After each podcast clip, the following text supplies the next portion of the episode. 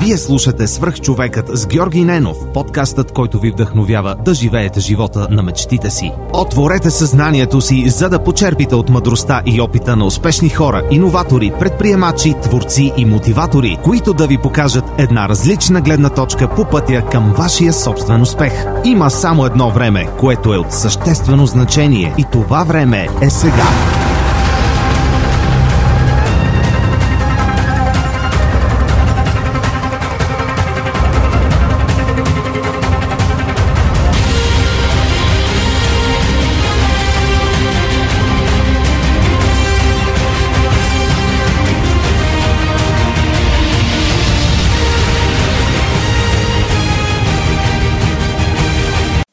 Здравейте, приятели!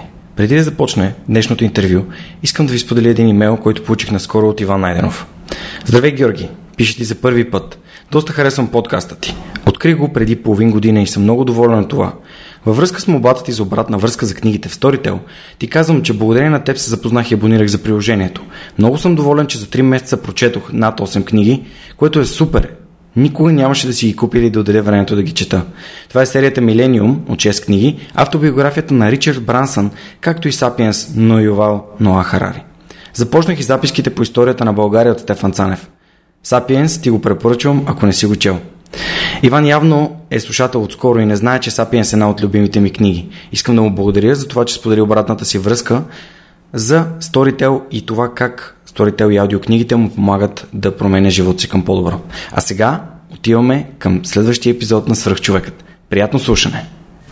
Здравейте, вие сте Свръхчовека с Георги Ненов. Днес имам изключителното удоволствие да ви представя Петър Станимиров, един от най-добрите художници, иллюстратори, креативни хора, с които съм сигурен, че всички от вас, които слушате, и сте над 20, може би 20-25 години, сте израснали с комиксите на списания Дага а, което беше едно от малкото, така, едни от малкото комикси преди да, да се появят, а, нали, така, да станат масово популярни в България. Аз си спомня в библиотеката на 23-то СОЛ, където аз съм учил, как отивах и взимах новото списание така и, и прочитах го цялото. А, и години, години, години по-късно, благодарение на моят приятел Марин Трушанов и благодарение на джовката на Коста Атанасов, днес имам удоволствие да те поканя тук и преди да ти дам думата, за да разкажеш с някои думи за теб, искам специално да благодаря на нашите домакини от Гранд Хотел Милениум София и на техническите ни партньори от а, Dynafos, ITC, AOBG и DNews, както и на Скуджи и на Мони за техническото заснемане и монтажа на този епизод. Ако още не знаете и не сте попадали на свръхчовека в YouTube, моля ви отидете и се абонирайте за, за канала. Знам, че повечето от вас ще го слушате това нещо, но днес все пак а, такъв специален художник а, ми гостува и може би ще има интересни неща, които може да, да видите в, в самото видео. А, много ти благодаря, че приема моята покана. Обръщам се така към теб, просто защото ти ме помоли, за да бъде по-така неформален, истински, автентичен нашия разговор. А, ние се запознахме с теб на представянето на Ламя ОД, третата книга. Тогава вие подписвахте с с Веско и с Марин толкова много книги, имаше толкова много хора. Това беше е, едно от най-дългото даване на автографи. Трябва да ти кажа, че когато видях, че вече минава 9 часа и хората още се редат на опашка вечерта, аз направо се бях шашно. И нагоре по стълбите се виеше огромна опашка.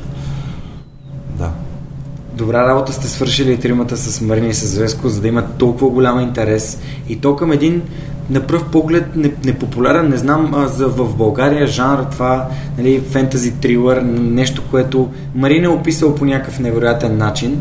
А за хората, които не са слушали епизода с Марин Трушанов, моля ви върнете с 3 години назад във времето, защото ние записваме буквално на същия ден, в който с Марин пуснахме епизода преди 3 години, когато той ми гостува и разказа за това как един успешен менеджер в голяма а, IT компания може да бъде и писател. А, това, с което а, ти, Пепи, се занимаваш всъщност е ам, изкуството. Рисуването. Ти си автор на повечето от кориците на, на, на, на книгите на Стивън Кинг. Голяма част от книгите с оговорката от 90-те години. От 90-те години. Първите 20 на книги наистина да. След това вече с други неща почнах да се занимавам. Едно нещо, когато вече си е изиграл ролята при мен, веднага го сменям с друго, защото така трябва. Така го усещаш?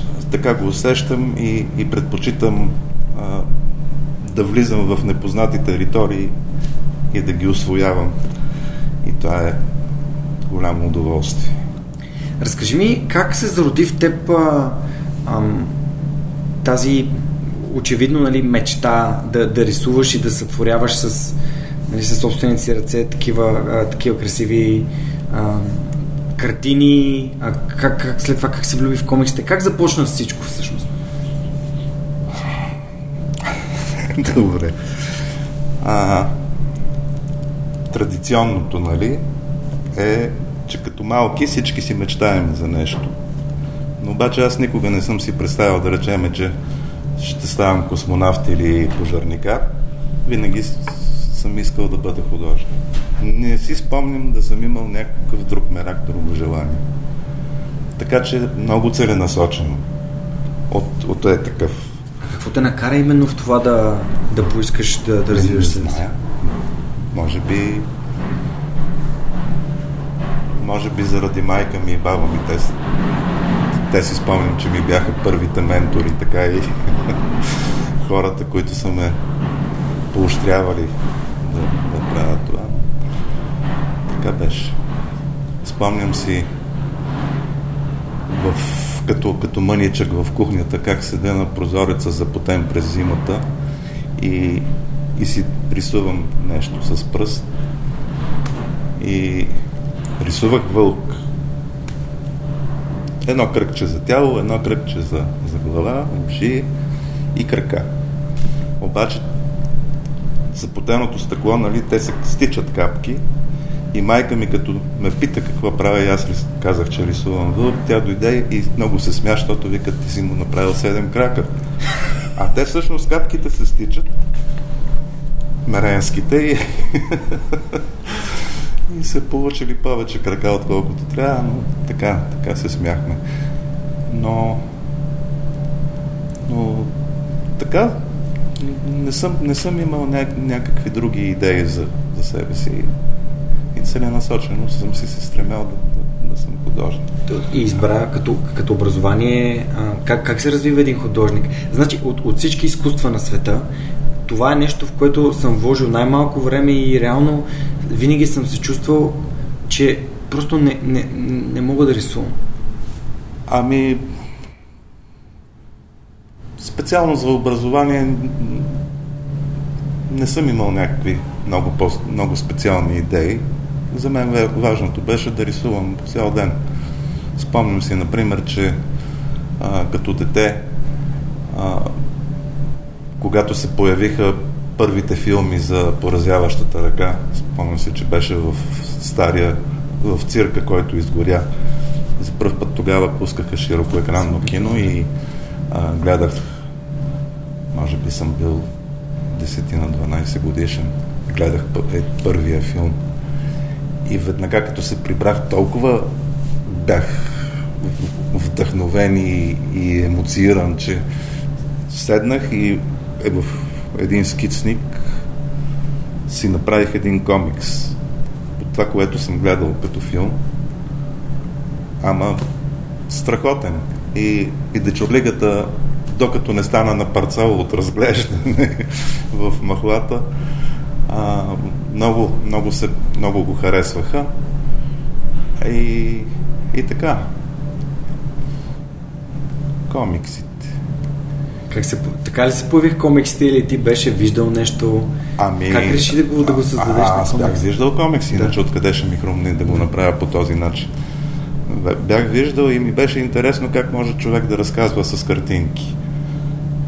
По-късно се усетих, че вече като, като възрастен и голям човек, като почнах да търся а, и да събирам историята на комикса, фактически той то е, може би, най-древното изкуство. Защото а, нито, нито литературата, нито музиката, въпреки че сигурно и те са древни, а, обаче единствените неща, които са останали, са, например, рисунките в пещерите в Ласко а, и примерно в Египет, в пирамидите, там има степенувани точно като комикс. Живота на фараона е пресъздаден. Например, абе, мислех си, че, че това е най-древното, най-древните знаци, които разказват история в картинки. Които разказват история в картинки. Да. И, и после като дете, то нямаше много комикси в България по това време. Имаше един вестник на притурка към вестник Юманите, който се казваше Ваян, който по-късно стана Ваян Ле Журнал Пив. А, Пив. И, и после остана само Пив. Но това ми бяха първите комикси, вестникът и, и първите списания. И там много се шашках, защото, например, в епизодите на Пив винаги имаше една уводна голяма картинка, на която има стотици геройчета, най-разнообразни. И в една картинка се случват толкова неща, че аз съм седял часове да гледам точно само една картинка и, да, и съм се хилил, защото бяха много приятни и много смешни с много виц вътре и, и хумор. И, и така, по-късно вече, когато, когато и аз станах комикс художник, не можех да повярвам на, на този късмет, който извадих по това време. Това вече беше 79-та година. Това беше втората декада. Аз нали ти казах, че... Да, за 10 години. Че съм забелязал, че така през 10 години сменим поприщата. Пак са свързани почти винаги с рисуване, но, но са различни неща. Та така, в началото, началото 70-те години просто, просто съм се учил да рисувам, занимавах се с карикатури, а, даже участвах много активно в, а, с карикатури в а, изложби и благодарение на това, а по-късно започнах да правя и плакати. Благодарение на това много млад станах член тогава към Съюза на художниците, имаше ателия на младия художник, което съвсем млади хора, които имат участие в национални и международни изложби, можеха да станат членове на това ателие и фактически с правата на, на всеки член на Съюза на художниците. Много преди да влеза в академията, аз вече бях член на себе на, на Съюза на художниците. Mm-hmm. И това ми изигра лоша шега, защото с професора ми се оказа, че в каталозите на приложна графика, с което се занимавах по това време. Бяхме с него сходни фамилии и бяхме почти на едната страница, той на другата аз. Това му беше много неприятно, защото ушким студент, пък пък до мен. Пък на, на едно място и нека си не вървеш. Професор каза? Или доцент, преподавателят ти? Или Преподавателя ми фактически професор, да. професор ми беше Пъплилов, но той тогава беше вече много възрастен да. и болен и идваше примерно един-два пъти годишно. Да. И доцентът, който го заместваше, да, беше този. Беше този. Интересно е как просто иерархично, когато си преподавател а, и, и си мислиш, че тази титла реално нали, те отличава от другите, това, това някакси винаги ме е обърквало. Затова не, ти, това, не, това значи ти си достигнал някакво ниво, ма не значи другите не, не могат или не стават. И много странно как така, е, егото, е, егото преговаря през една, през една титла. Да. С това казва, че ти изиграл шега, защото той сигурно... Ами да, още шега, защото аз... Не ти направи живота по-лесен с... да, аз вече си въобразявах, че съм е, е, ма може би е било и така в сравнение с останалите ми колеги. Между другото, от целият курс, който бяхме тогава, май само аз продължих да се занимавам с така по-активно. Както и да е, това са неща, за които няма смисъл да си купим времето да говорим. Но, но така, тия първите 10 години са опитване на почвата и, и някакви мерации и желания, които да развивам по-нататък. Но, но през 79-та година тогава излезе списание Дъга. И, и аз като видях и като разбрах, че има такова нещо, просто не можех, не можех да повярвам.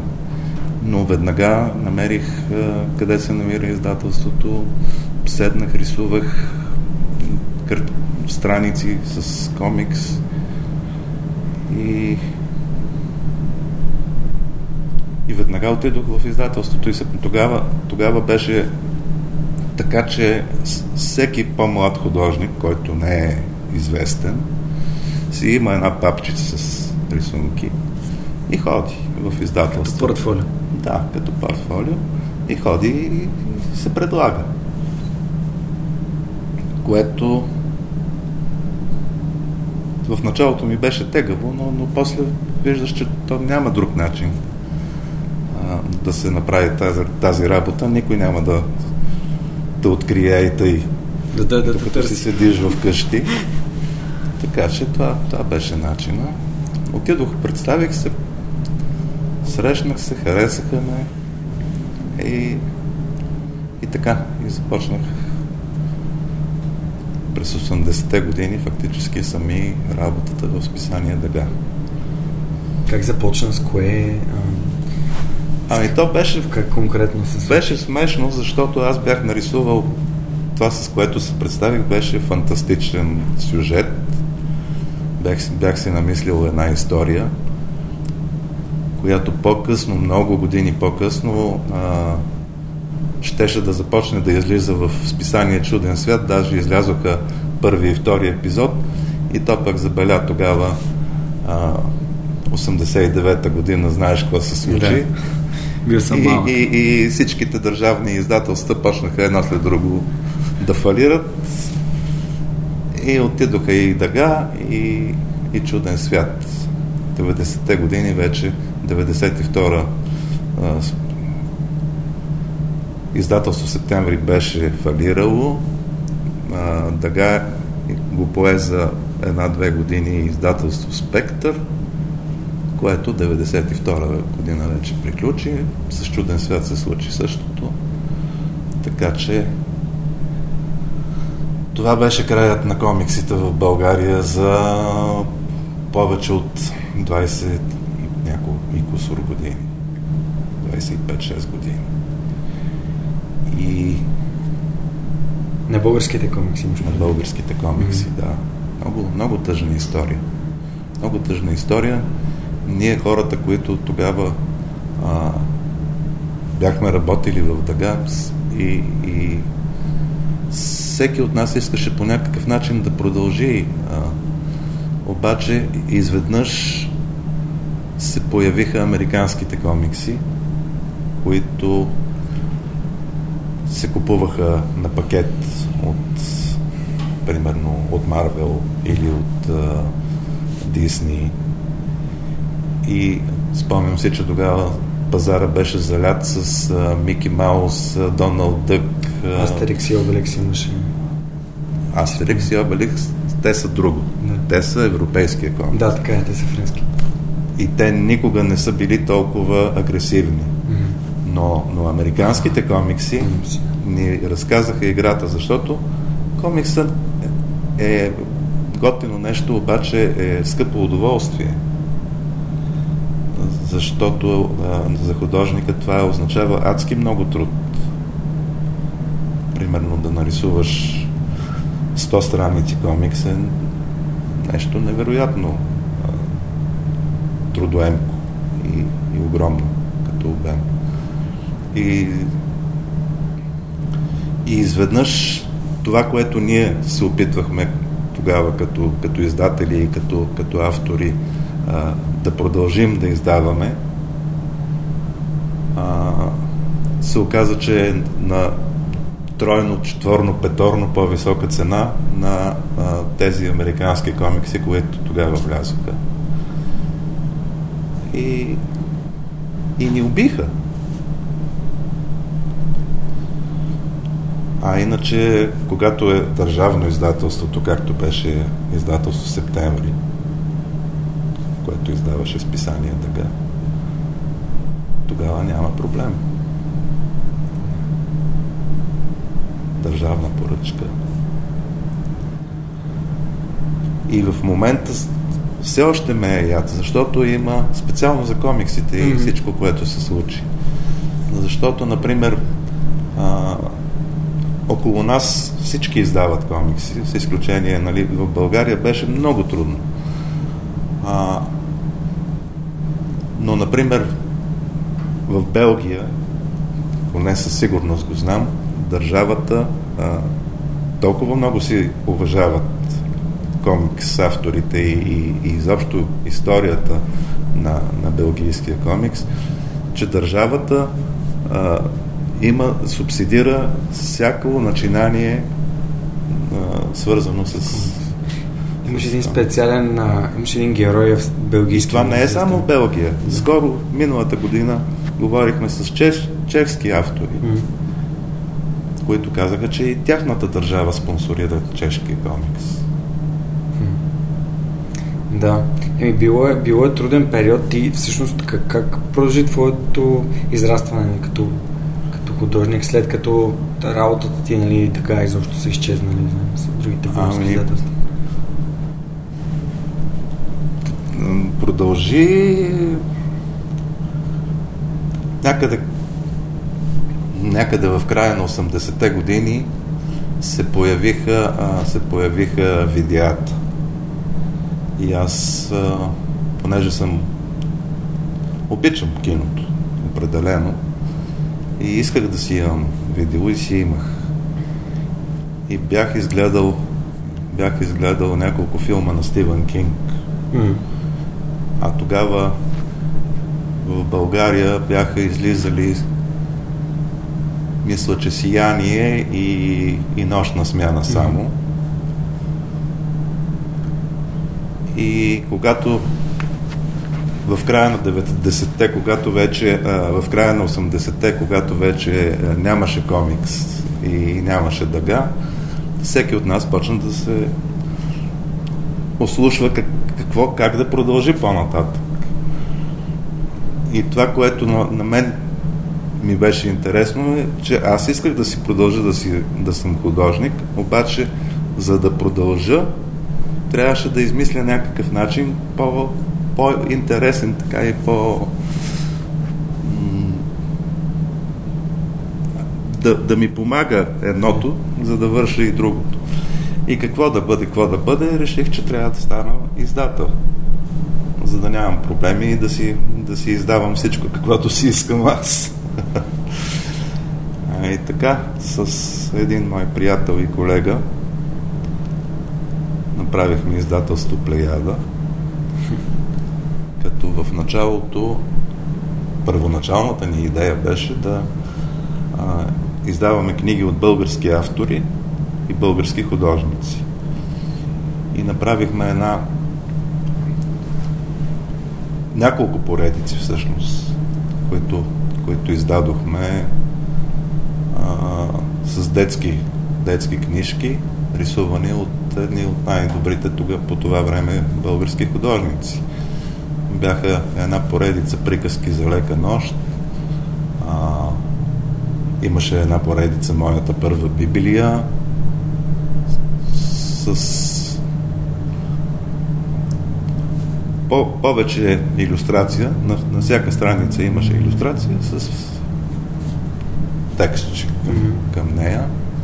По, по-художнически някак си бяха всичките. И нямаше начин, защото ние двамата бяхме художници и това най-вече ни интересуваше. Имаше една поредица а, стари приказки с нови герои. И защо интересни, интересни неща направили. Но но на мен ми се искаше да, да започнем и нещо друго.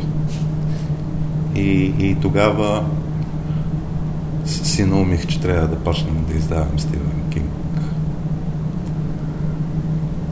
Много го харесвах, а пък никой не го издаваше, никакъв интерес нямаше към него. И аз отидох в агенцията за авторски права. Поисках как нали, обясних, че искам да издавам Стивен Кинг. Видях, че доста почти всички заглавия. Никой, никой, абе, никой не го търси, изобщо. И понеже скоро бях гледал Сейлъм Слот и с а, Ани Друмева тогава от агенцията се заговорихме и тя ми спомена, че а, в момента на опция я държи една а, издателка, която аз познавах. Отидох, срещнах се с нея. Тя се оказа, че държи заглавието примерно повече от година. И изобщо нямаше намерение да го издава, просто го забравя. И вика, с удоволствие го взима и това изобщо не става. Това е някакви вампири, някакви ръкоти. Е... Аз много добре знам за какво да, става да. дума. Дай го насам. И това ни беше първата книга на Стивен Кинг, която издадохме. Преведе я небезизвестния а, писател и преводач Любомир Николов Нарви. Мой любим, много добър приятел. А, и, и, и, и като тръгна този Стивен Кинг, беше, беше страхотия. Отделно се създава и кориците за всички тези книги. Ами да, защото се оказа, че а, колегата ми, с когото двамата сме художници, да. нали, и, и, искахме ние да си рисуваме кориците, обаче се оказа, че аз съм гледал филмите, знам за какво се разказва. А той не знае.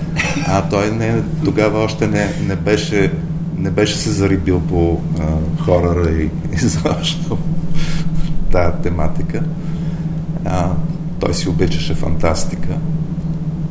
И да речеме по, по, по това време той правеше, например, а, книгите на Клифърд Саймък. Аз си бях взел Стивен Кинг. Освен това, Плеяда е едно от любимите ми издателства в детството и тинейджерството ми, защото издавахте книги и игри. Аз съм играл О, да. края на коридата, а, играл съм а, там а, общо взето всички от най-така известните книги игри едно време. Наскоро опитах да обясня на някого за книгите игри, който вика как така книги игри. Моля те, разкажи малко и за това как изобщо решихте, защото вие сте нали, едно от малкото издателство, когато тога, нали, в... това било преди, може би, 25 години. Началото на 90-те, аз съм бил на 7, 8, 10, 12, когато съм ги играл тези неща с моите да, приятели си спомням как се събирахме. С Марин Трошанов, сега като си говорим така и, и той, това му е един от любимите периоди. Преди компютърните игри, нали, книгите игри, е, толкова беше страхотно. Ами аз не случайно ти споменах за Любо Николов. Да. Защото а, по това време не мога да се сетя mm. на кой автор беше, но беше сериозен автор – Не, няма да се сети. Аз ще потърся. Но беше, но беше, а, беше литература, направена като, като а, игра, в mm-hmm. която текстът е разделен на епизоди и ти на края на всеки епизод имаш избор. Как ще постъпиш, така mm-hmm. или иначе. Mm-hmm. Понякога може и да, да бъдат и два и повече избори и прехвърляш книгата и търсиш епизода, на който а, си направил избора си, който те препраща после пък на друг. И така въртиш книгата и, и правиш някакво приключение, което си избираш почти, почти а, всъщност си мислиш, че избираш а, сам избора, но понякога авторът може съвсем така хитро накрая да те доведе до един-два пъти като умреш и да, да се съгласиш вече да изиграеш нещо, което съвсем се насочен авторът те побутва към, към един по-такъв финал. А, имаше тънкости в, в книгите игри, но горе-долу това е, това е системата, като вътре имаше доста иллюстрации, имаше по-нататък вече почнахме да вкарваме дневници и разни такива неща. Но, но Любо Николов, докато превеждаше Сейлъм Слот, а, ние бяхме попаднали на, на някакво американско издание, поредица с такива книги, в които героят сети книг, а, дум, а, самото съчетание книга-игра си е абсолютно ние си го измислихме с колегата ми. А, така че това е книгите игри са си наши, наши из,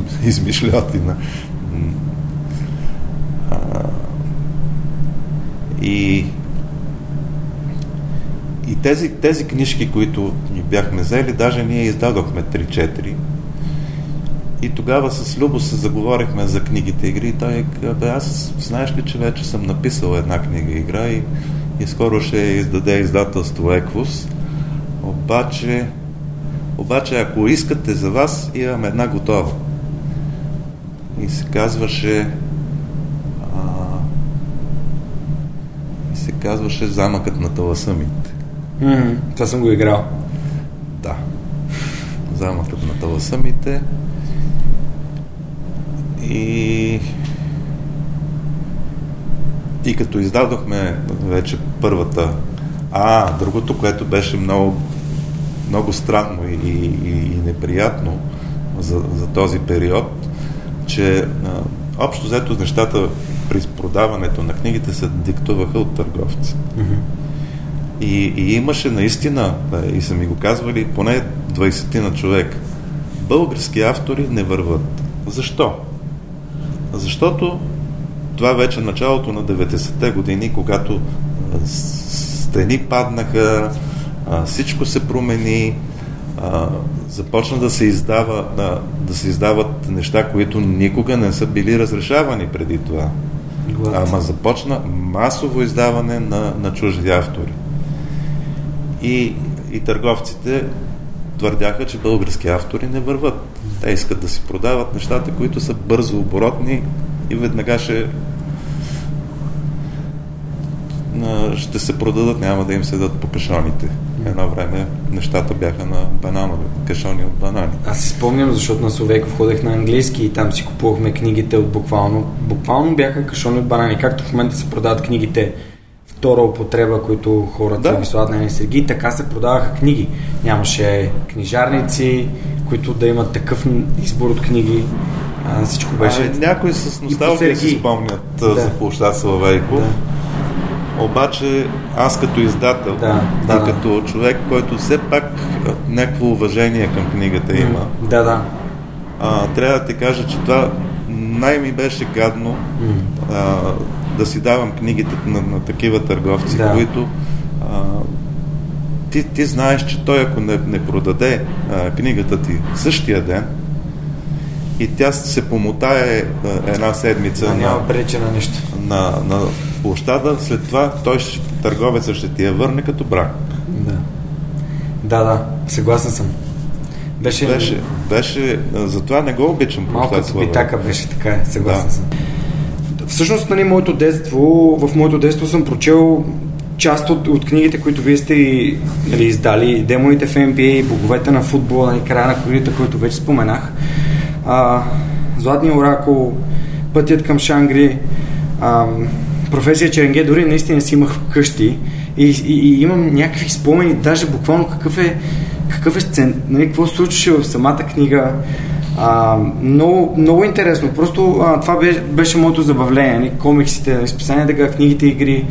Чел съм и от, а, и от американските комикси, но като съм бил дете не съм съзнавал за, за това, че по, по какъв начин това влияе на, на, на, на, на художниците, по какъв начин бих могъл да не допринеса за това. Аз просто бях едно дете, което обича да чете.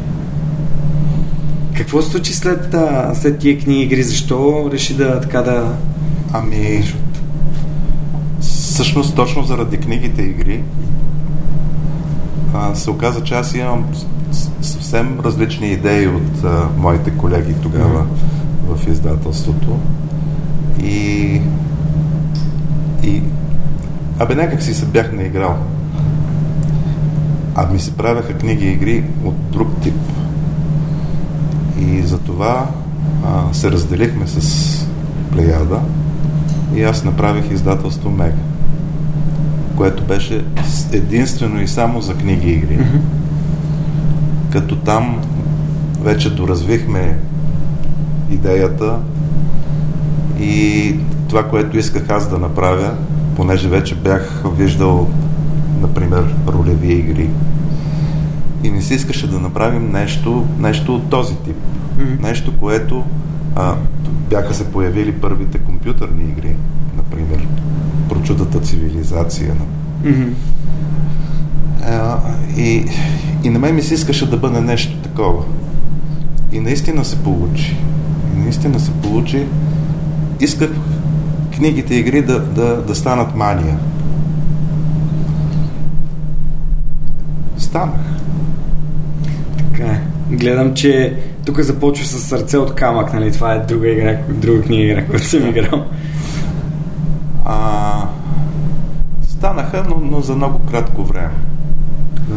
Защото... Компютърните игри. Да, например. Обаче, а, като, като бизнес а, книгите и игри имаха много странна съдба фактически а, авторите, всичките с а, чужди псевдоними български автори, а, някои даже с по два-три, защото а, те бяха примерно десетина човек. Някои много добри, други не толкова, но за всичките имаше работа, защото а, в издателския живот е така нещо, нещо много а, тръгнали добре и всеки си казва, а, този сега на бара нишата, ама и ние ще се включим и сега, да, и ние ще правим, примерно ще издаваме Стивен Кинг, ще правим книги и игри, и заобщо, щом като на него му върви и на ще ни върви. И, и така се беше получило, че имаше много мераклии тогава, като видяха книгите игри, че добре се продават искаха и те да правят.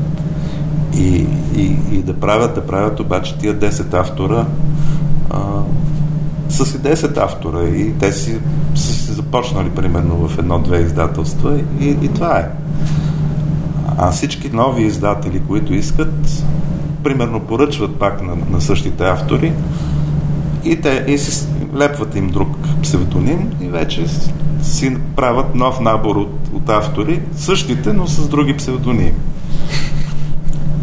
По едно време а, някои от авторите работеха за 3-4 издателства, което автоматично а, какво прави? Сваля качеството. Сваля качеството.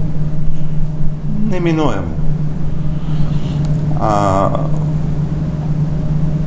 не само, че сваля качеството, в един момент, колкото вече да, да бяхме направили тия прочути стратегически игри, които вътре си имат карти, пък а, а, си правиш зарчета, абе, бяха интересни към, към всяка а, стратегическа игра.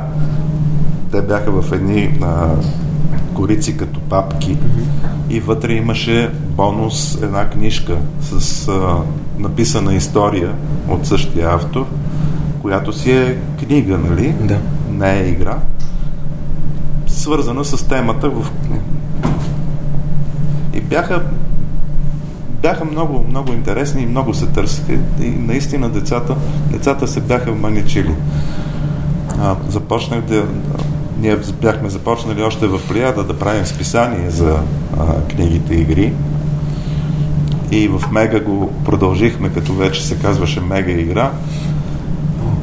Излязоха някъде, мисля, че 14 броя което си беше списание с а, мини а, игри такива вътре и, и много неща свързани с, с цялата тази тема, доста интересни. А на всичкото отгоре тогава нямаше интернет и стотици писма а, ни пишеха всичките фенове, на които ние чрез писанието успяхме да им отговаряме. Абе, беше, беше страхотно. Знаеш ли какво значи купиш писма? Да получаваш. А, беше. В един момент се оказа, че че пазара се задръсти. Пазара се задръсти, почнаха продажбите да падат. На всичкото отгоре аз вече бях открил компютърните игри. Играеш ли ги или просто ги беше открил като следваща посока? Какво играеш? Играех а, точно по това време, когато, когато вече а, почна да почнаха да ми омръзват компютърните игри, играех Мист. А, Мист, окей. Okay. Да. Книгите игри сте омръзвали и компютърните са? Но, но тогава а, един мой а, близък от чужбина ми беше изпратил и първия Real и... Невероятна игра. Невероятна игра. Играл съм стотици часове. Паза си я до ден днешен. А, и, и вече знаех, че, че край. Нищо друго не искам. Искам да, да правя компютърни игри. Първият Рил беше много интересно, защото ай, Doom, там първите игри, те са... О, Doom ми беше също много да, любима. 2D, малко така по-шарени, Duke Nukem, и изведнъж идва Unreal след Quake, нали, Quake 1, Quake 2. Да. Quake 2 всички, всички се убиваме с някакви рокет лончери картечници, гранати. Изведнъж идва Unreal с на, е, нов енджин. Скоро, нали, с това си говорихме и с Джовката, това си говорихме. И този Unreal Engine е буквално ам, революция в, в, в компютърната игра. Абсолютно. Красота, просто имаше толкова, толкова красиво, че да и един нов свят. Нали, след него дойде Half-Life, нали, но Unreal беше така пробива в 3D шутинга, като беше невероятно. Е, ма ти говориш вече за по-късни неща. Аз ти говоря за, за, за зората. Да, да. Защото те компютърните игри вече се превърнаха след това в, особено с интернет, когато вече може в, да се включваш в екип, да правиш с приятели приключения и изобщо вече стана невъобразимо. Но, но на мен ми се искаше, това ми беше вече тогава нещата, да, да създавам светове, да правя някакви и такива неща и и така. 2000-та година, през май месец, от кандидатствах в Хемимонт да работя като художник, компютърни игри, приехаме и всъщност те вече бяха направили а, първата игра Цар. Mm-hmm. Обаче екипът, който е всичките бяха нали, от Хемимонт Smartcom. екипа нещо, нещо се случи така, че, че повечето хора а, се отцепиха mm-hmm. и, и направиха Black Sea Studio, а пък аз майче, майче тогава имаше още, а, а, да, колегата ми от а, Дага Росен Манчев, той беше правил цар. И, и той беше в групата, която се отцепи, направиха Black Sea Studio. А пък а, а пък аз се оказах в един момент единствения художник в цялото студио тогава. Е, и решихме, че а, ще направим нова фирма, която ще, ще се казва Hemimon Games. И така започнахме, почнах да се събира екип, художници. А, имахме вече идея за, за проект, която беше тогава, тогава започнаха да снимат а, в България Версен Жеторикс с Кристоф Ламбер и ние мислехме да направим нещо по, по тази история. Обаче много, много бързо се усетихме, че филма е ши mm-hmm. и че, че няма да има касов успех и автоматично на секундата се отказахме от а, темата. Играта, която направихме, се казваше Celtic Kings и беше а, стратегия с няколко раси. Абе, получи се много хубава игра, Celtic Kings. И оттам пък се започна а, защото имаше задължително римляни.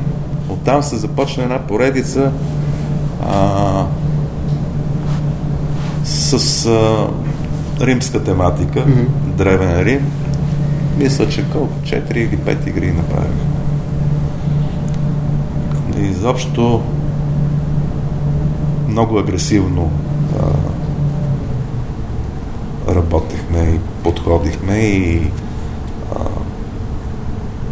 мисля, че така се случи, че, че вадехме почти всяка година игра.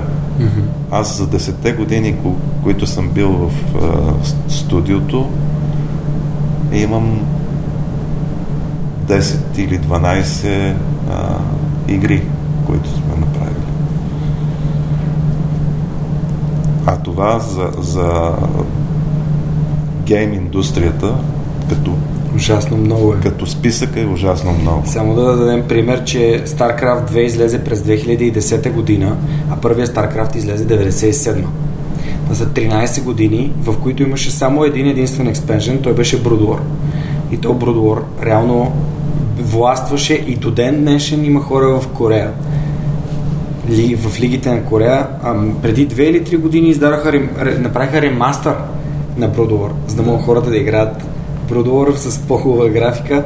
Аз самия съм огромен фен на стратегиите и това е нещо, което буквално дори и до ден днешен игра в момента. Даже игра Settlers 2, което е 2D игра на 35 години.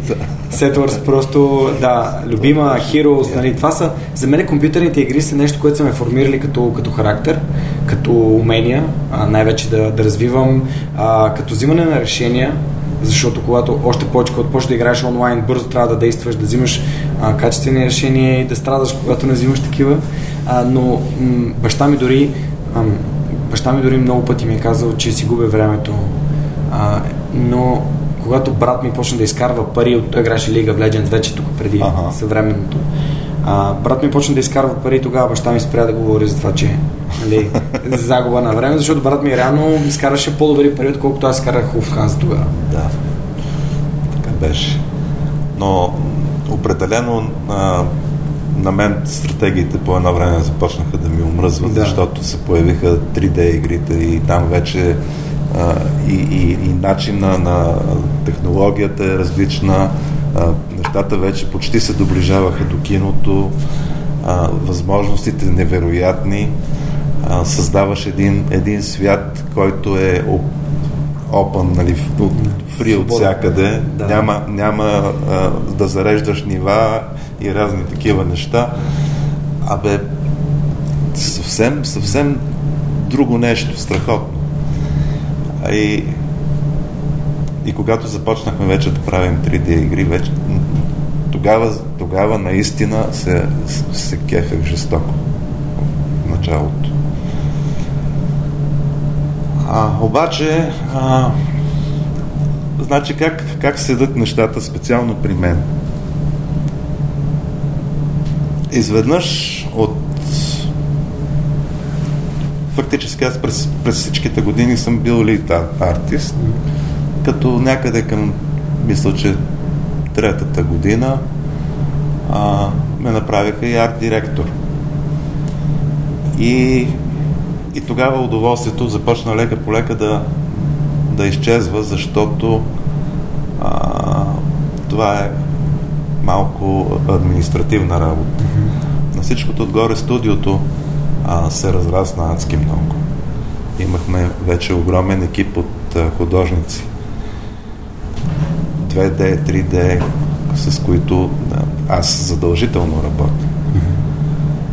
И се оказа, че всичките тези хора през всеки ден имат нещо, което да попитат, да ти кажат, да, да споделят. И, и това губи адски много време. И започнах да рисувам все по-малко и по-малко, докато накрая почти престанах да рисувам. А той не ми беше толкова интересно, защото аз като, като открих а, възможностите на едитъра, на който работя, нали, и създавам а, нещата, и примерно гейм дизайнерите или левел дизайнерите, като правят нивата, а, абе имаше неща, които не ме, не ме кефеха. Исках да, аз докато създавам а, примерно света а, от тревичката, камъчетата, сградите, а, там хората или съществата, които населяват този свят, вече имам една визия за това, кое как изглежда. И когато един а, външен на, на, на моите виждания човек, като левел дизайнера, започна да ти реди някакви карти, които, абе, изобщо не са това, което ти си си представил. А, и така, че започнах аз в началото правя примерен, примерен а, модел на това, кое как изглежда. Нали. Планини, реки, треви, дървета, градове, села. Нареждам им един мап, който те да имат като, като търтип и след това и по някое време пък освен, че, че го правех него, а, имаше разни а, нива от играта, които просто искам аз да го направя. Например, в последната игра си спомням колко си играх. А, имаше един момент, в който трябва, героите трябваше да преминат през една гора, която се е запалила а, и, и всичко гори в нея и те се провират. А, беше но, просто предизвикателство така да, да намериш и да направиш нещата. А,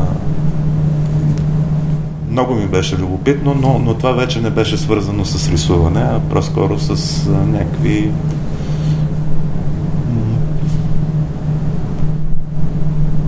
кинаджийски моменти, може би. Те да знам.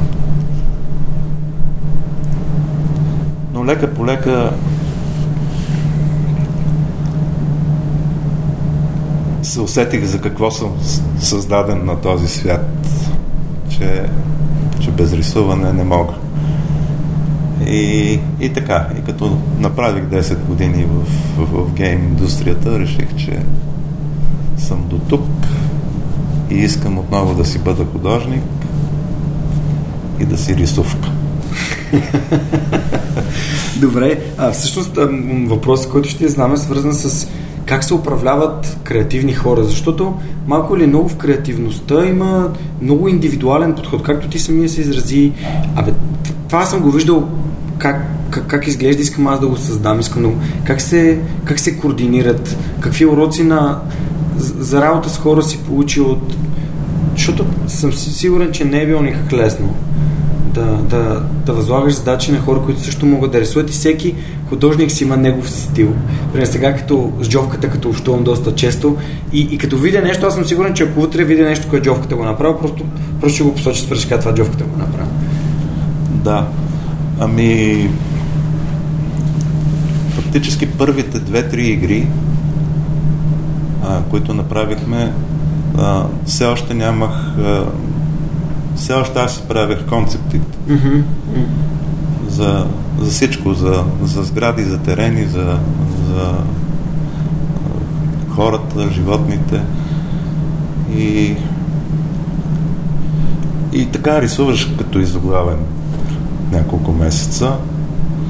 На всичкото отгоре а, ние имахме и, и а, чужестранно участие, нали, които хората, които купуват от нас играта и те, тези, които плащат, също трябва да видят, минава, одобряват концептите и после вече ги раздавам на, на моделерите. А, и, и в началото, като бяхме по-малко хора, беше е, така по, по-натегнато, но постепенно а, се разчу, нали, като излезе Celtic Kings, като излезе след това а, една от а, мисля, че втората игра се казваше Картаген. Да. А, и почнаха да прииждат а, желаящи да работят. И, и така и направихме екип. И аз естествено си намерих хора, които, които да, да, да правят и концепти. Така че ми, Знаеш, на мен ми се струва, да, не съм, не съм сигурен. Ако попитаме някой, може би по друг начин според него ще стоят нещата, но, но аз винаги съм си подбирал а, може би готини хора, такива креативни и, и, и, и когато започнеш проекта и се съберете целият екип и, и обсъждате кое как да стане, а, вече всеки като, като си има задачата и, и си се грижи за нея, а, ми нещата върват. Да, подбора. Като непрекъснато, непрекъснато имаме, имаме контакт. Да. А, нали, тези, които в началото създават а, концептите първоначалните. И аз не съм имал проблем с хората, с които съм работил. Те, някои от тях са ми имали проблем с мен. защото, да, да. защото аз а, обичам да се спазват сроковете. Още на времето, а, когато, съм, когато правих комикси, това беше една от нещата, на които се научих, да си разпределям правилно времето и да си го цена, и, и това винаги е било много важно за мен. И когато а, виждам, че някой колкото и да е кадърен, но той се размотава, разтакава и, и, и всъщност бави целият екип, то по някой път сме се разделяли. Да. С добри чувства. Да, много, а може би ключът тук в това, което аз си взех от това, което ти каза, беше а, много внимателно съм подбирал хората, които да, да, да, да се присъединят към екипа.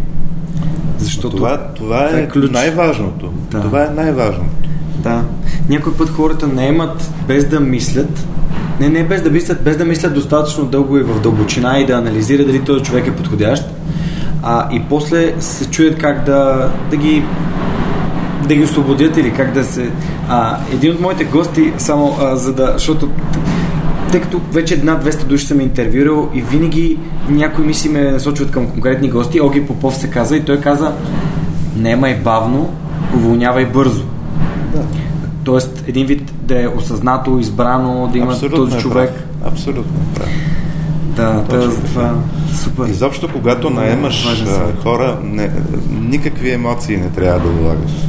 Трябва абсолютно хладнокръвно, целенасочено да си вършиш работата, защото с, този, с тези хора по-нататък ти ще работиш и ще трябва да разчиташ на тях. Да. И за това ти казвам, че, че а, за съжаление, колкото и да е кадърен, обаче той не, не си върши работата, за секунди се разделям. Да. да, да. Един път издънимите, това означава, че той е издънил един екип от 100 човека и, и нямаш право, а на всичкото отгоре, специално в гейм индустрията, там дедлайн и разни такива работи, то, то не е защото на мен ми е хрумнало нали, и на, на шефа на фирмата, че за еди кой, коя си дата, нали, ще, ще трябва да излезе играта. То си има една, е, един клуб още навързани а, неща, на които този срок е фатален вече и, да. и нямаш никакво право да, да,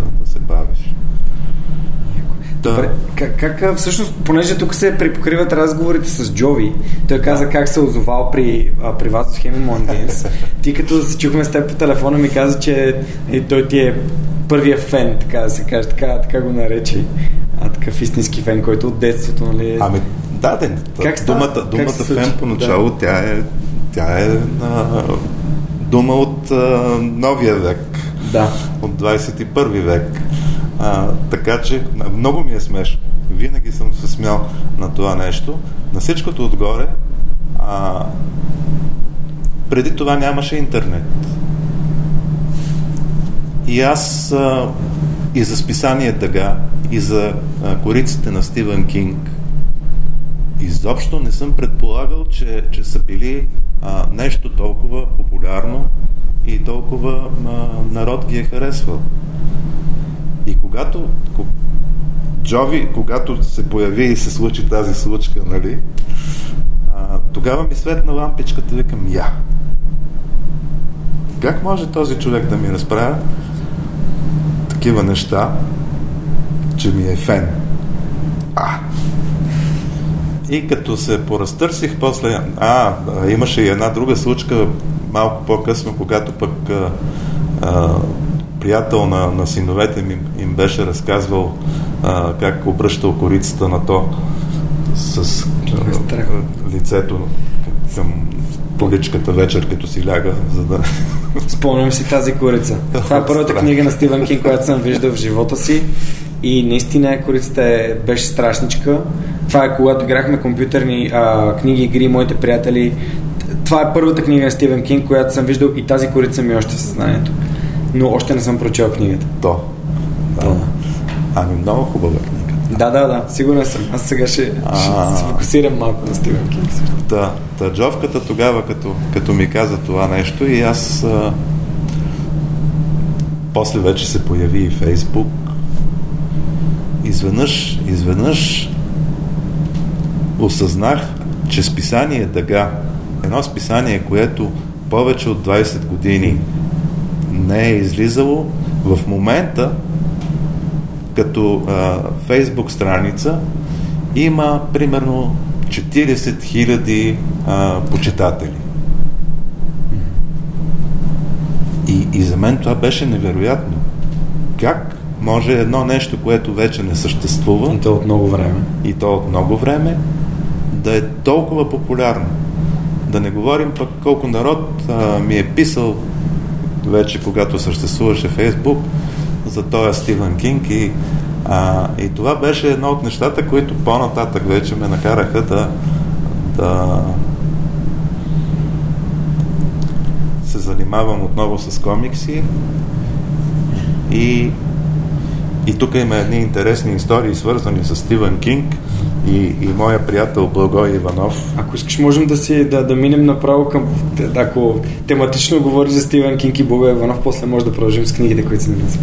Да, Благой, понеже го познавам от дете, той е голям фен на Стивен Кинг, а, работех в Плеяда и той, а, майка му го беше довела, беше маничък още, но четеше и в оригинал, и на български. Жесток почитател на Стивен Кинг, знаеше за него много повече от мен. И и понеже ние взимахме на опция заглавия, които предстои да, да излезат, и по някой път някои се дублираха, да, да му давах по някоя книжка да си чете момчето. Много години по-късно а,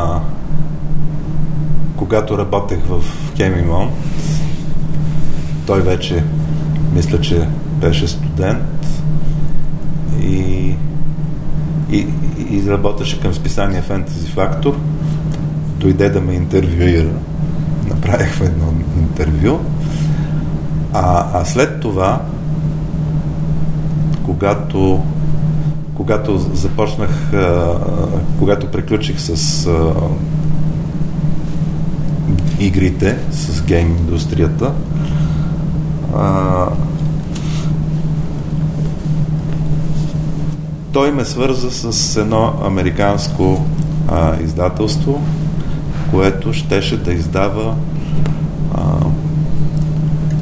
един огромен албум с художници, вдъхновени от Стивен Кинг от цял свят. И те ме поканиха а, участвам там. И много се радвам, че а, една статия, която е за мен, я написа Джордж Бим, който е биографа на Стивен Кинг. Беше голяма чест да участвах в, в това чудовище. Това е един огромен албум, една тухла. По-късно, когато започнах а, да работя с издателство Изток-Запад, направихме на български едно, един пак албум вдъхновен от Стивен Кинг, защото а, през годините тези корици, които ги бях рисувал, а, тогава като рисувахме корици, все още а, нямаше, а, нямаше компютри, всичко се рисуваше и самите буквички, например, или се пишат на ръка, или се изрязват и се режат и се лепят подреждащи. И, и всичкото това става на самата оригинална корица. Фактически е рисунка с налепени по нея букви. И аз в последствие, когато вече работех на компютър, си ремастерирах а, тези корици, махнах буквите почистих ги и повечето от тях и, и някои по-нови а, направих в а, голям размер, като за плакат 100 на 70 и с тях съм участвал в изложби. Всичкото това издадохме с издателство Изток Запад през 2011 година. Любен е много интересен човек. Аз съм си говорил с него. Той даже ми подари дългата опашка на а, дългата опашка с книгата Крис. Ще забравя само името на автора, но още не съм я прочел. А, ти, а, той издава и любими мои автори като Айн Ранд и Тим Ферис. А, така че, да. А, той е с а, много широк диапазон да. а, и е страшно интелигентен а, и готен човек. Но предизвикателството, което, което той ми постави след като издадохме mm-hmm. нали, албума, а, беше един ден ме вика в издателството и ми каза, искаш ли да направим за 10 години 100 книги.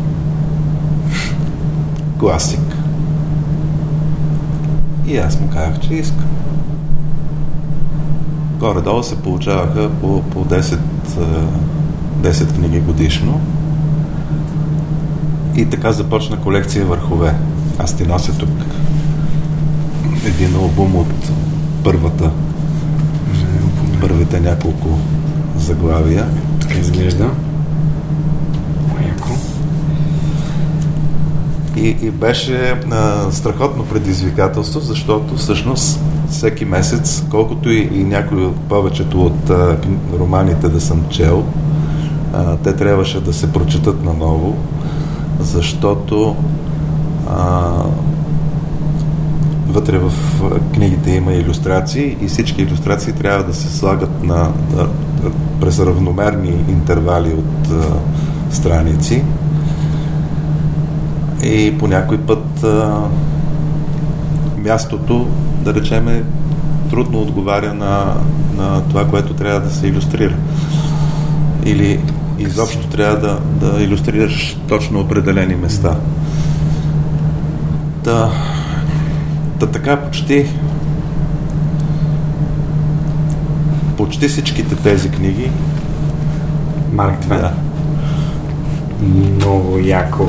Страхотно изглежда това. Да, Пръстът и просекът и Хъкълбери Фин. Да. Абе, абе, сблъсках се с а, любими автори. Може да си представиш това в продължение на толкова години. А особено първите, когато издавахме по 10-12 книги годишно, беше голям зор. а и, и всеки месец четеш по една класика, да падна голямо четене. Да, голямо четене и голямо рисуване. И голямо рисуване, да. Обаче, това, понеже шило в турба не седи, а, а на мен това ми беше малко а, зажаднял за рисуване. А, да си имах а, една, една любима тема, която исках да, да направя в, в друг вид. Нали? А, темата за пръстенът на Нибелунг. През годините много често, даже и като комикси съм, имам си пазя идеи, а, съм искал да направя като детски книжки, какво ли не. Обаче исках да я направя тази история и с а, едно издателство, което не, до, не се занимаваше с такива неща, а, но, но сме стари приятели, издателство Кибея, и, и те харесаха идеята. Харесаха идеята да направим пръстенът на Нибелунга, харесаха идеята автор да е а, не кой да е, ами човек, който аз им предлагам, Елена Павлова, с която съм работил и в издателство Плеяда, и в Мегас, и книги, игри, и а, трилъри, и романи. А, тя на всичкото отгоре е много добър преводач, и много свестен човек. И с нея в продължение на, на 4 години, всяка година правехме по една книга от а, тетралогията с а, много иллюстрации, с а, наш прочит на, на цялата история за пръстенът на Нибелунга и по-късно пък аз ги събрах всичките неща и си направих моя вариант на историята за Зигфрид. Това е а, пръстенът на Нибелунга. Като говорихме с теб за пръстена на Нибелунга, всъщност а, аз си мислих, че тя е на български. Тя е на български, да. Тоест има и на български, това е в, на английски. Комикса го има и на английски. А, вау! Ето е, как изглежда на английски. А, то си е комикс, така че няма да, няма да ви спорвам да си го купите, да го прочетете. Хората, които а, слушат свърх човек, много харесват книги и съм сигурен, че ще има фенове на комиксите и художници, които ще поискат да разгледат нещата, които ти си правил в така да, да им отделят вниманието, което смятам, че а, че заслужават определено, защото а, тук преди малко погледнах острова на съкровищата и седих за така острова на съкровищата, което ти си да, рисувал. Да. Със сигурност не си го избрал случайно. Не, това ми е една, една друга любима тема. И, и много се зарадвах, защото наистина в Дъга а, аз съм си правил сценария тогава сам, но по-късно, като ми се отдаде възможност да, да направя и иллюстрации, вече беше друго. Mm. Изобщо... А, а, като се заговорихме за, за, комикс. за комиксите, да. да, с издателство, същото издателство направих а, направих едно помагало не за начинаещи, а за хора, които а, могат вече да рисуват, но искат да опитат а, да правят комикси. И, и за тях направих тази, да я покажем. тази книжка, която е първи 10 стъпки в комикса. И там се обяснява от, от 1 до 10 ето как, как, да, как да започнеш и как да завършиш цялото мероприятие.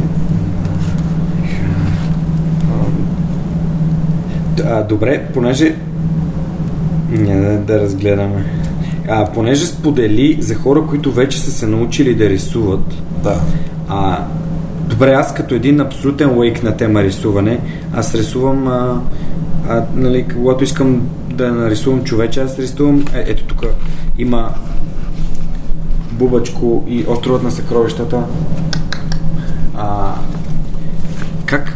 какъв съвет би дал на човек, който иска да се научи да рисува? Нали, естествено, може да не иска да става велик художник, но да може да, да изразява нещата, които вижда в, или които вижда пред себе си или в съзнанието си в, върху, върху белия лист. Как, Как ами... да започне човек да рисува? По, по принцип да рисува или да рисува комикс? По принцип да рисува. Нещо, да започнем нещо базово. Ми... има, ли, има ли съвет, влизаш, който... Влизаш в интернет. да, и, okay. и има туториали безброй.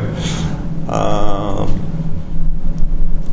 всъщност едно от най-трудните неща е да започне да, да рисуваш хора. Но, но всеки в началото се учи с примитиви. Да речеме геометрични форми. А, най-елементарни. Така, така си. Специално аз, а, моите деца и внуци, така съм ги учил.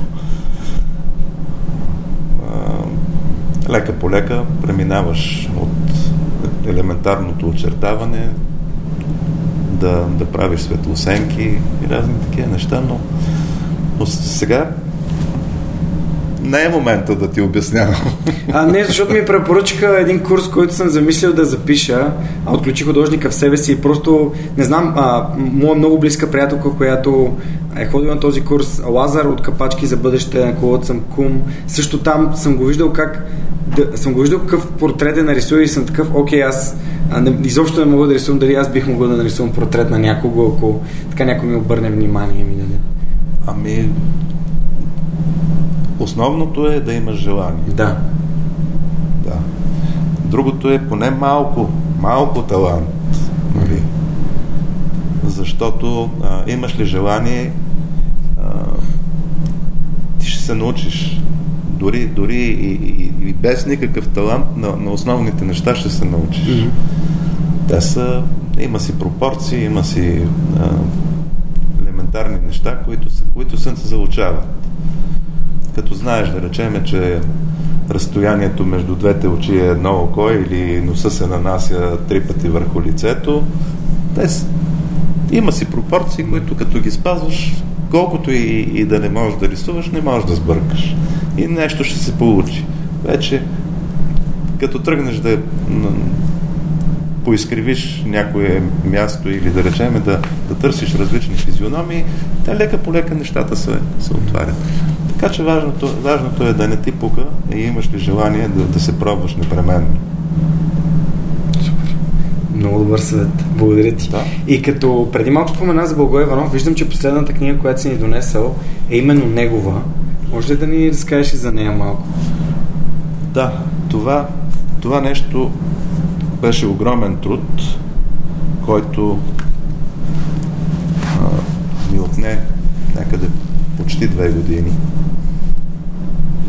И, и аз много се радвам, че направихме, защото ти споменах колко отдавна го познавам този човек и винаги сме имали някакви а, общи а, такива близки неща, за които а, си приказваме и говорим, а пък а, никога до сега не ни се беше случило да седнем и съвсем целенасочено да направим нещо двамата. И когато той ми се опади и ми предложи а, идеята, нали, и, и ми каза за какво ще се разказва, аз просто а, не, не съм се замислял и за секунда. Друг е въпросът, че а, и двамата разни ангажименти имахме и така почнахме емоционално, обаче а, малко се позабавиха нещата и, и фактически основната най-трудоемка и тежка работа беше остана за, за миналата година почти седем значи по-голямата част от, от историите съм ги рисувал миналата година. И когато накрая излезе книгата и направихме представяне невероятно и на всичкото отгоре, понеже ни беше, притесняваше ни самата тема, защото тя не е, не е лека и, и приятна. Става дума за, за човешките грехове. съвременните, градските грехове. Някои от а, историите са доста брутални. И малко се притеснявахме как ще се възприеме. Обаче пък а, в последствие, особено като се оказа, че голяма част от а, почитателите на, на, на книгата са момичета и жени, а, това, това мен ме възторгна много. И, и съм щастлив. Щастлив съм, че, че успяхме двамата да направим нещо заедно и, и че а, това ни дава а, мерак и, и желание да, да съберем екипа отново скоро и да започнем нещо друго. Гледайки и разглеждайки комикса, всъщност а, Седемте градски греха веднага ме изстреля в Седем, в филма. За седемте... Да, да, да, той, да. той е, е един от любимите филми. И може би, да, може би има някакъв паралел, но, но тук са съвсем други неща. Да, да, но... А, а, интересно беше предизвикателството и на мен, понеже а, не обичам така да си създавам зони на комфорт, а по-скоро обратното. И си поставих задача, например, в, в тази книга, а, всяка една от новелите да, да се различава като, като рисунка, mm-hmm. като, като а, техника да се различава от а, другата. И, и те са за, за всяка една тема съм си избирал а, начина по който да бъде нарисуван. Изобщо беше, беше голямо приключение, много съм щастлив. Били, били препоръчал ам, и, любими твои книги, аз и, и Джовката и винаги моите гости ги питам, кои книги са ви дали най-много, книги, които според теб се заслужава хората да прочитат? Като книги. Може и да препоръчиш и любими комикси, разбира се, нещо. Аз а, съвсем скоро писах на, на приятелите ми във Фейсбук, всъщност една от любимите ми книги е Приключенията на Симплицимус, Симплицисимус на Гримелсхаузен. Това беше първата книга, която излезе в колекция Върхове. Тя е една толкова, толкова шантава, невероятна история на всичкото отгоре. А, действието се развива по време на 100 годишната война. И е... Абе, мисля, че доста по-късно барон Милхаузен се опитва по някакъв начин нещо, нещо подобно да, да създаде, но, но това, е, това е една страхотна, страхотна книга. Нея горещо препоръчвам на всеки. Значи аз като един фен на Стивен Кинг, разбира се, препоръчвам на тези, които а, са чували за филми или са гледали а, или просто а, книгите на Стивен Кинг нямат нищо общо с филмите по Стивен Кинг. Опитайте се, прочетете, започнете с разкази, за да може по всяко време да я зарежете, ако не ви харесва. Но, но има книги, например, на Кинг, като, например, на Долорес Клейбон, която аз с, с, изведнъж с очудване усетих, че любимият ми автор пише едва ли не като Фокнер. Той пише класически а, неща. На всичкото отгоре винаги ми е било смешно, като а, го определят като хорър автор, докато да речем в книгите му няма нищо по-страшно от а, приказката, например, за Хензел и Гретел или за как се казваше, палечко, което стават едни кървави, ужасни неща. Той не пише нищо повече от това. Просто пише истории, приказки за възрастни. Така ги възприемам аз нещата и, и изобщо не ме е страх да го чета. Против, се. Зеления път всъщност нямаше нищо страшно. В цялата книга нямаше нищо. Ме, те повечето му книги са така, просто в някои има леко фантастичен елемент. Е, сега, Селъм злото си е за вампири. Mm. Обаче пък какво от това? Да, да, да, абсолютно съм съгласен. Супер, много, много интересно. А, това са две така доста силни препоръки. Стивен Кинг препоръчваш да ти вече даде конкретна препоръка на книгата и по принцип хората да четат Стивен Кинг. Да, да. Ми, защо пък не? А в момента, в момента освен създавайки ам, иллюстрации за корици, аз така, докато се подготвих за интервюто и а, видях ни много така много интересен куп с книги, който става все по-висок. Това, това е предизвикателството на изток-запад ли? да. До, до кой номер книга сте в момента? Ами, аз съм забравил съм. Над твоя ръст Ама са над, над 40 и, и миналата година ме надминаха и сега тази година съм направил още 4, така че в края на годината, когато си правя равносметката, купчината ще е доста по-висока. А иначе, ако те интересува какво правят тези месеци, да, да. можеш ли да познаеш? Рисуваш. Това, да. в, в, в, в един момент една история, която преди 7-8 години си бях а, започнал да, да си измислям. И правя, примерно, всяка година рисувам по една картинка по тази тема.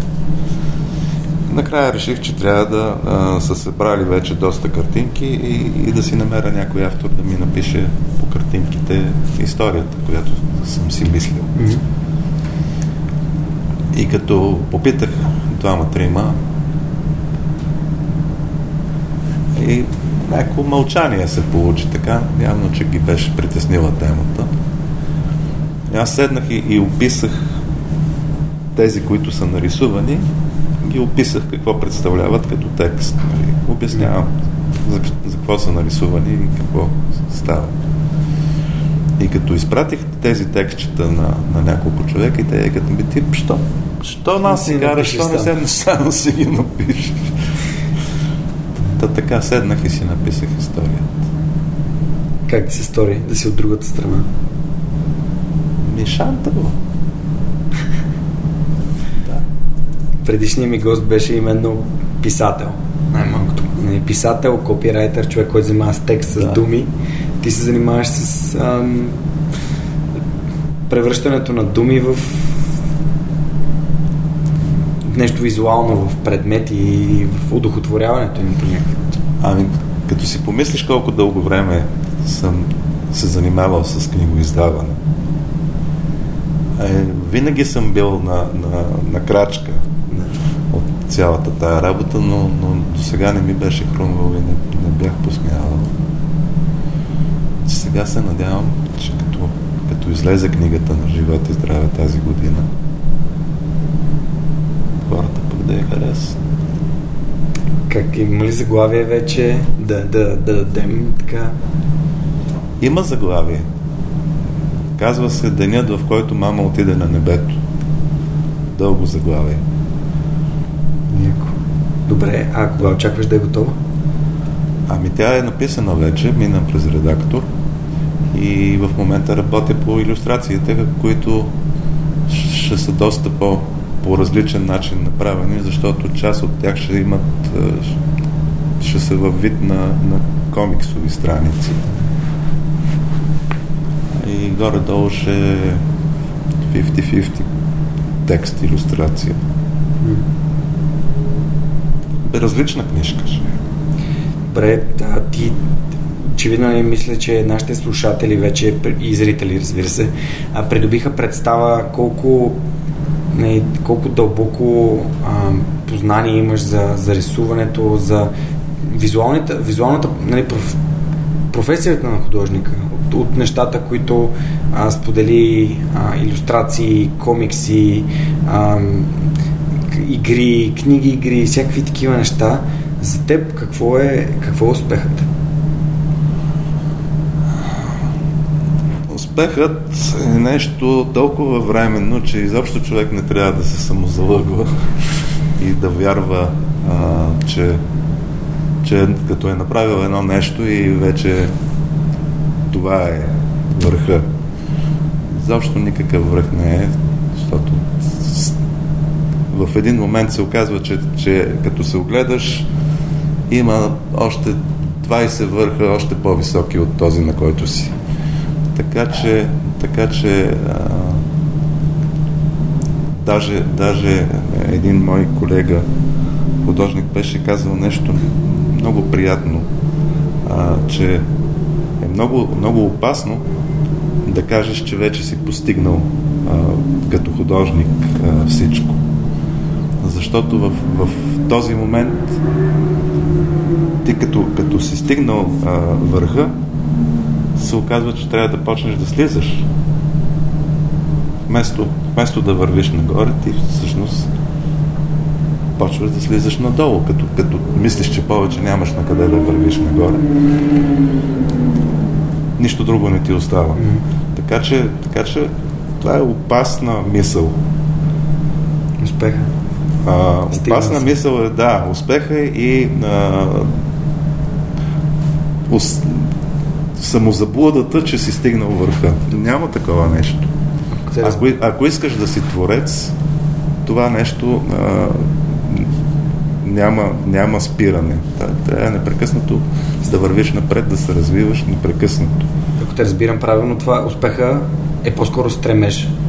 Успеха е стремеж, точно така. Успеха е стремеж, успеха е да, да правиш все повече и повече, все по-различни и по-нови неща. А, нямам нищо против рутината, но, но е по-хубаво да създаваш нови неща. Още няколко въпроса имам към края. Как, какъв е пътя до, до, до успеха? В смисъл такъв, какъв, каква е формулата за да стигнеш до това да виждаш как това, което правиш има получава а, не признание, но има резултати. Има резултати от това, което примерно, ако мога да използвам твой пример, за да, за да разбереш контекста на въпроса ми е, ако от желанието да станеш художник до момента, в който се чувстваш уверен, че правиш правилното нещо, че си на правилното място и че се движиш в желаната посока. А, кои са нещата, които а, хубаво човек да си даде сметка, които може да не прави, но е хубаво да прави, за да, за да достигне това, което ти си достигнал, осъзнавайки какво точно искаш да правиш живота си?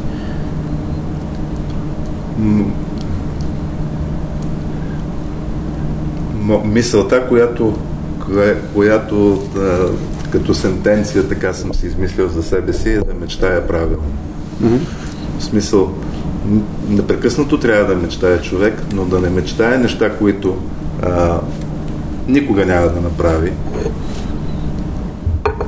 а да мечтае за неща, които а, вижда вече как ще се реализират. Да вижда реализацията, другото, което е а, непременно, защото а, специално в, в, а, нашия бранш а, да си само художник, който, който е много велик, обаче е толкова елитарен, че, че а, едва ли не рисува само за себе си. Това е най-глупавото нещо на света. Според мен художника, за това се казва а, артист, нали, на другите езици. А, той е артиста, който се нуждае от публика. Той работи за хората. Той не работи за себе си или за а, аз и още двама приятели, нали? А, а се нуждае от, от публика и, и това, това на мен ми липсваше, когато а, работех в студиото и за това точно заради публиката. Аз винаги съм казвал, че дори един човек да има, който да харесва това, което правя, аз ще рисувам за него. И, и това ми е достатъчно. А сега, особено а, когато а, имаме огромни компании в а, Фейсбук и като виждам с колко, колко много хора а, харесват нещата, които работя, аз съм длъжен да работя за тях. Пепи, много е интересно това, което казваш, защото аз имам един цитат, който използвам, може би, за последните 4 години. В началото беше, звучеше някакси много шаблонно, но сега след 200 епизода и след обратната връзка, която моята аудитория дава за нещата, които правя, а, а, наистина звучи като се едно буквално това, което ти каза. Че всеки, аз, моята мечта още от самото начало и цел е всеки един епизод да помогне на поне един човек да промени живота си към по-добро.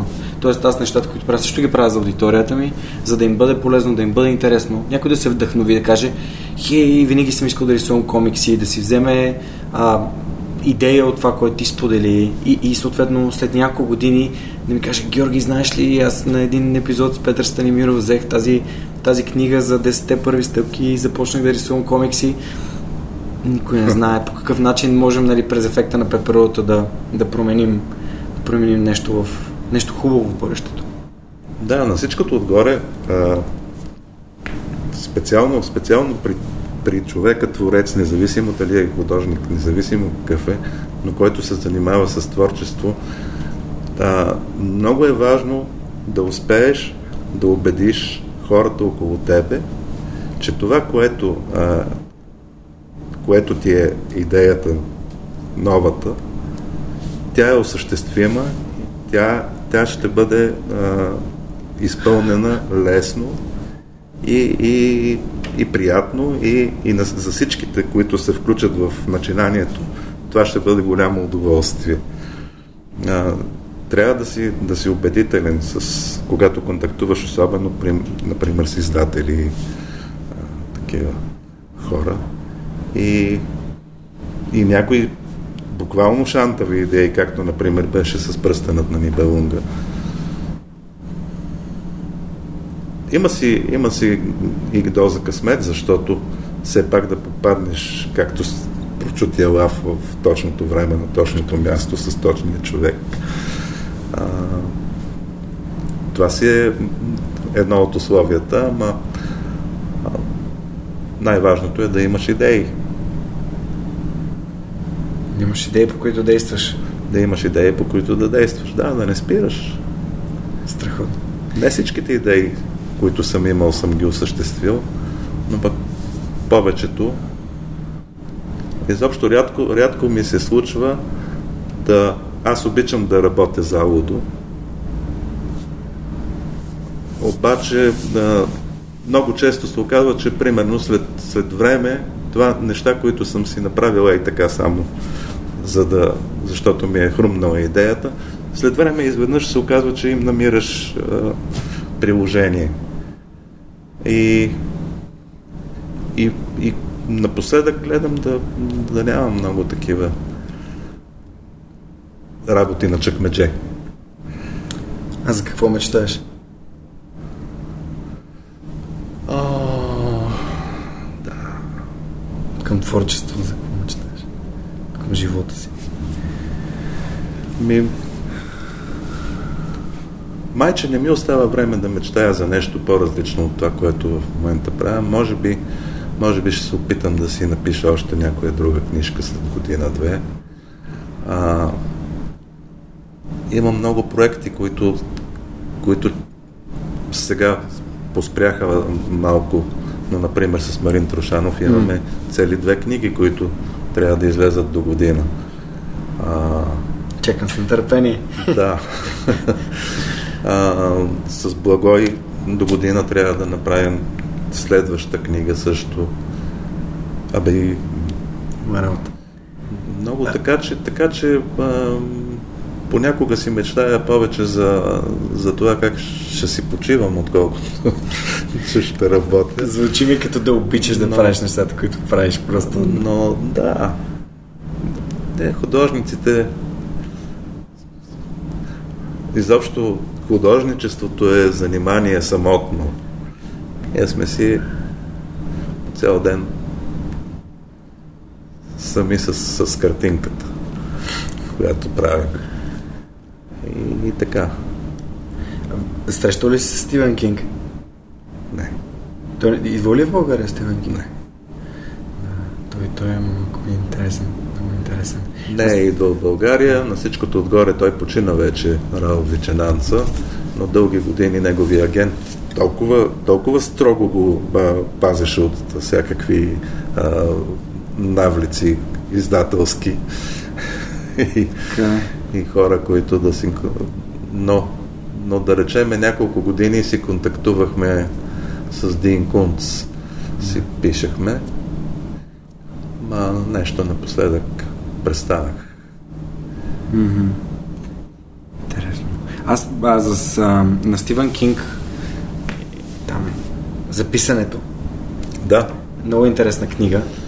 Аз търсех така малко вдъхновение и структура. А, и беше много интересно, че тази книга ми попадна приятелката ми, така пак ме насочи към нея. Да. А, и ако някой така, иска да разбере малко повече за, за Стивън Кинг и не само от романите, но тази книга е много интересна за, за четене. Ами, в интерес на истината, той е от хората, от, и от малкото писатели, които а, обичат да, да споделят как са написали. И, М.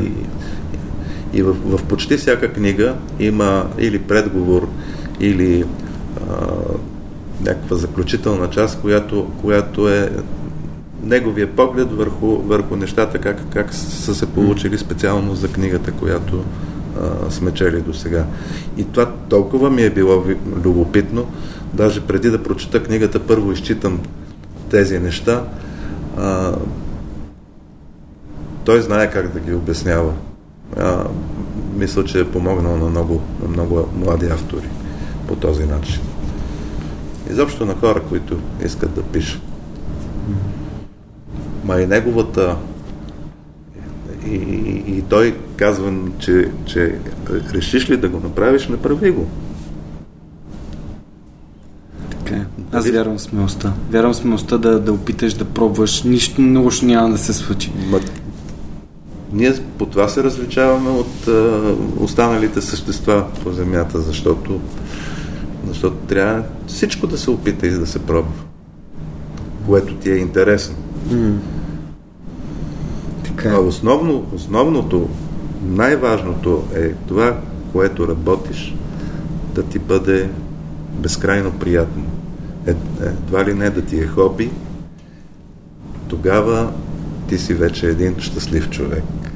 Защото работата за теб е само удоволствие и Нямаш нито един работен ден до края на живота. Всичко е удоволствие. всичко е само удоволствие. Добре, как, как го намираме? Нали? Ние с теб сме го открили.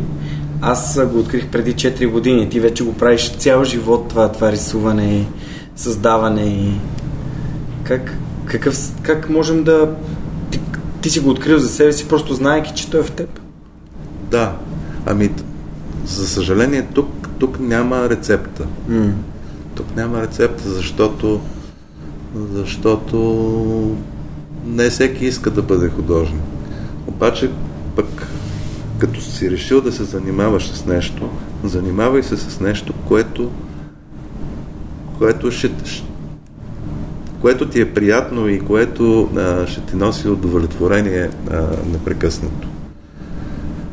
Защото, например, то е същото при, при един а, доктор, да речем, хирург или, или абе, в, във всяка професия е така.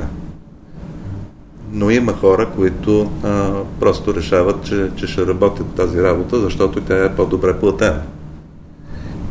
И той отива там заради парите, а не заради а, това, че му е любимата работа.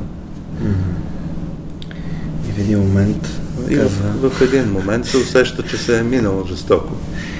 Ама, един живот по-късно. а, да, да, ама какво пък? Не, аз в началото много се преценях хората, които слушат подкаста, да не си кажат, ами той сега ни убеждава да напускаме работа. Не, не е идеята да напускате работа, а да търсите нещата, които ви носят удоволствие. Нали? Защото ако не ги търсите, вие никога няма да ги Така е, намерите. така е, така е. Така е, разбира се. Супер.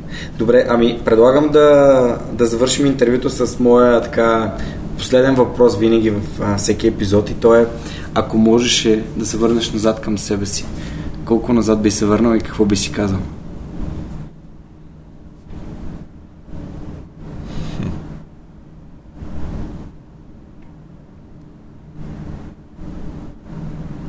Не знам дали искам да се връщам назад.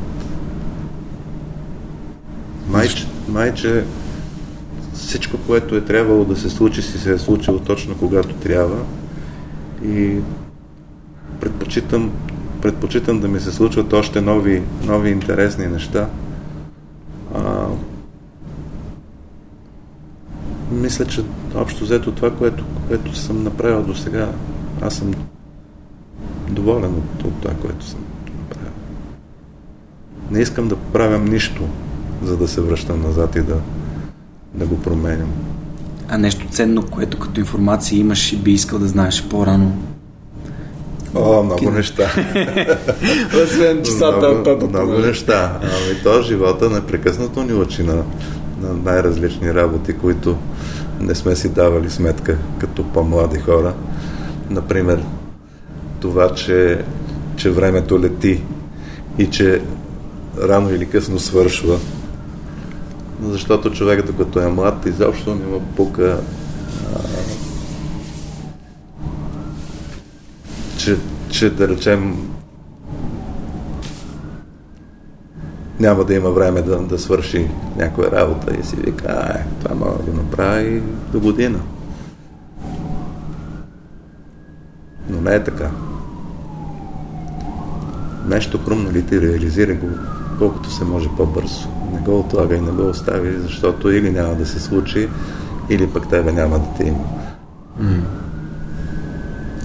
Супер, много, много добър а, и подходящ начин да завършим нашия епизод днес. А, приятели, това беше Петър Станимиров. А, надявам се, че ви е било интересно, надявам се, че сте почерпили вдъхновение, почерпили сте от, от неговата енергия и така послание за това да, да не чакате да, да действате по нещата, които са ви важни, да намерите нещата, които ви носят удоволствие и удовлетворение. Това беше всичко от свърх човека с Георги Нев днес. На гостин беше Петър Станимиров. Знаете, всеки вторник в любимата ви подкаст платформа и в YouTube. Може да ни намерите. Още един път искам да благодаря на прекрасните ни домакини от Гранд Хотел Милениум София. Искам да благодаря на Dynaforce, на OBG, на DNews, на ITCE и на Монката и на Скуджи, които ни помогнаха този епизод да достигне до вас. Ако този епизод ви е харесал или имате приятел, който занимава с рисуване, може да му го споделите, защото вярвам, че му бъде полезен. Това беше всичко от нас тази седмица и до скоро. Чао! Чао! А сега искам да благодаря на хората, без които този епизод нямаше да се случи. Това са хората от екипа и пейтрините на свръхчовекът. Анна Мария Ангелова, Неда Борисова, Радослав Радоев, Николай Георгиев, Георги Малчев, Анелия Пейчева, Александър Куманов, Марин Митев, Яница Цонева, Атанас Атанасов, Християн Стоилков, Живко Тодоров, Кирил Юнаков, Живко Джамяров, Кристиян Михайлов, Коста Танасов, Асен Величков, Никола Томов, Силвина Фурнаджиева, Мирослав Филков, Ясен Георгиев, Мила Боги или Богомила Трайкова, Данил Петков, Хараламби Хараламбиев, Яна Петрова, Миро Желещев, Асен Цветков, Преслав Каршовски, Александър Силгиджан, Ангел Георгиев, Весто Купанова, Бисер Вълов, Николай Василев, Теодора Георгиева, Цветелина Тотева, Румен Митев, Георги Йорданов, Камелия Танасова, Люба Генчева, Денислав Здравков, Тай Чубан, Радослав Георгиев, Пламен Иванов, Силяна Йорданова, Радослав Панайотов, Мими Ридър, Моника Ангелова, Теодор Катранджиев, Ирена Иванова, Борислав Борисов, Мария Дилова, Ина Тодорова, Любо, Ги... Любо Киров, Нина Проданова Йоцева, Диана Рангелова, Нетко Христов, Игнат Ганев, Мартина Георгиева, Андриан Голяшки, Митко Василев, Симон Дакова, Роберта Костадинова, Лиляна Барон, Милена Младенова, Христо Бакалов, Николай Маринов, Светослав Маринов, Семра Кафа, Велизар Ганчев, Ели Спасова, Елица Куманова, Светомир Цветков, Александър Александров, Енчо Боев, Стани Цветанова, Ивайло Янков, Деница Димитрова, Георги Москов, Поменка Матеева, Даниел Гошев, Юлиана Андреева, Кристиян Вълов, Мария Тодорова, Емилян Николов, Нели Димитрова, Надежда Гешева, Джанер Кафеджи, Георги Генов, Димитър Дечев, Георги Капизиин, Константин Пеловски, Мишо Касапинов, Александър Гиновски, Джейн Димитрова, Ивелин Стефанов, Ивайло Методиев, Иван Игнатов, Борислав Дончев, Рифито Балакчи,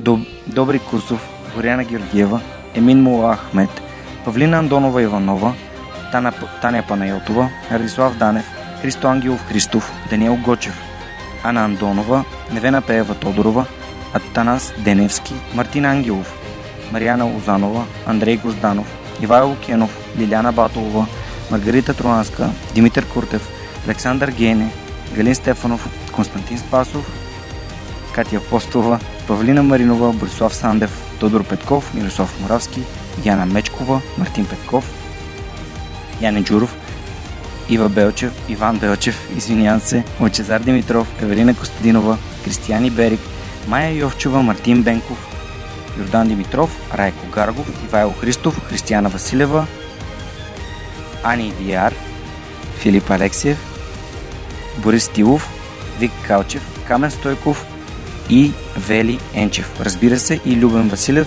както и другите хора, които нямат фейсбук профили, но а, подкрепят свръх човека всеки месец. Хора, благодаря ви безкрайно. Без вас това, което се случва, нямаше да бъде възможно. Благодаря ви, че подкрепите свръх човекът.